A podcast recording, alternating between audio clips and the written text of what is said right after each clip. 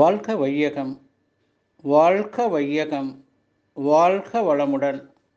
அருளாசன் அருள் தந்தை வேதாத்திரை மகரிஷி அவர்களும் இறைநிலையும் என்னுள் சுக்கமமாக எழுந்தருளி.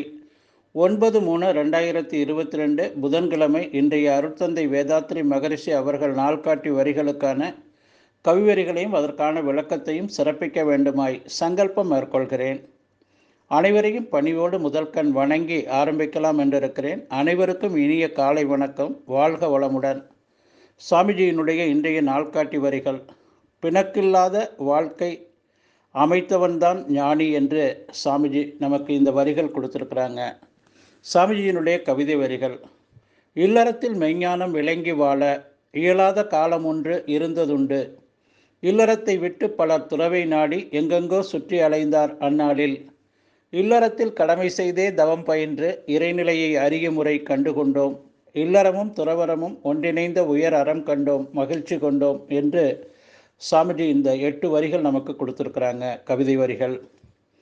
சாமிஜி ஞானம் பெறுவதற்கு முன்பு இந்த பயிற்சிகளெல்லாம் நமக்கு அமைத்து கொடுப்பதற்கு முன்பு நடைமுறையில் உள்ளது என்னென்னா நான்கு நிலைகளில் பிரித்து வைத்தாங்க. அதை பிரம்மச்சரியம் கிரகஸ்தம் வானப்பிரஸ்தம் சந்நியாசம் என்று நான்கு நிலைகளில் பிரித்து வாழ்க்கையை வாழணும் அப்படிங்கிற ஒரு காலகட்டம் இருந்தது. சாமிஜி அதை தூய தமிழில் சொல்லுவாங்க இளமை நோன்பு இனிய இல்லறம் அகத்தவம் தொண்டு என்று. ஒரு பதினெட்டு வயது வரையிலும் கல்வி தொழில் அதற்கான காலம். அது முடிந்த உடனே இனிய இல்லறம் திருமணம் குழந்தைகள் அதற்கப்புறம் அகத்தவ காலம். இது எல்லாம் ஒரு நாற்பது ஆண்டுகளில் அவங்க நிறைவு செய்யும்போது அதுக்கப்புறம் அகத்தவத்தில் ஈடுபடணும் அப்படிங்கிற ஒரு முறை இருந்தது. அதில் அவங்க முழுமை பெற்றதற்கு அப்புறம் தொண்டு என்ற அளவில் பிரித்து வைத்திருந்தாங்க. ஆனால் சாமிஜி ஒரு குழந்தை உருவாகுது அப்படின்னு சொல்லி சொன்னால் அந்த தாய் தந்தை அந்த குடும்பம் மனவளக்கலை குடும்பமாக இருந்ததுன்னா அந்த குடு குழந்தை உருவானதிலிருந்து அந்த குழந்தைக்கு தேவையான வாழ்த்து காப்பு அந்த குடும்பம் கொடுத்து கொண்டே இருக்கும். அப்போ கருவில் திருவுடைய குழந்தைகளாக அது உருவாகும். குழந்தை ஜனனமானதற்கு பிறகு அது அதனுடைய மூளை செல் கட்டும் வரை அதற்கு தேவையான அனைத்தையும் அந்த சாத்வீக முறையில் அந்த குழந்தைக்கு கொடுத்து அந்த குழந்தைய மூளை செல் கட்டப்படுவதற்கான ஒரு சூழ்நிலையை ஏற்படுத்தி கொடுப்பாங்க. மனவளக்கலை குடும்பமாக இருந்தால் மற்றவர்கள் அதை செய்வாங்க. ஆனால் ஒரு சிலர் மட்டும்தான். அதன் பிறகு அவங்க வளர்ந்து வரக்கூடிய காலகட்டங்களில் முழுமையான வளர்ச்சி அவர்களுக்கு. அப்போது அந்த உயர்நல பயிற்சி தியான பயிற்சியை தவிர அந்த உடலுக்கு அறிவுக்கு தேவையான அந்த தெய்வீக நிலையை அவங்க பூரணமாக பெற்று வாழ வளரக்கூடிய ஒரு வளர்ச்சி.